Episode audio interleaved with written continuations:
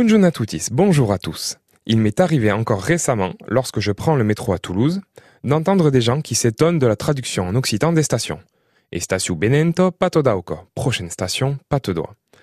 Je comprends que ça surprenne, aucun problème avec ça, mais il y a souvent des gens qui y vont de leur avis sur l'intérêt de l'occitan dans le métro. Ces deux jeunes personnes, en l'occurrence, disaient « T'as vu, c'est traduit en occitan, ça sert à rien, c'est une langue morte, faudrait mieux traduire en anglais. » Phrase que j'ai entendue des millions de fois. La bienséance m'interdisant de faire tout un esclandre au milieu du métro, et comme France Bleu me laisse un micro ouvert, eh bien je vais en profiter pour répondre. Déjà, merci pour moi, tous les enfants qui apprennent l'occitan et tous les occitanistes en général, et ils sont plus nombreux que vous ne pensez.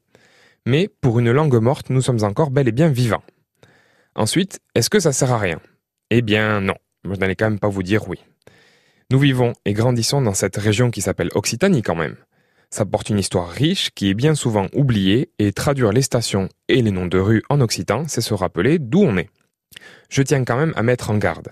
Je n'ai rien contre le français, l'anglais ou n'importe quelle langue ou culture qu'on trouve en Occitanie.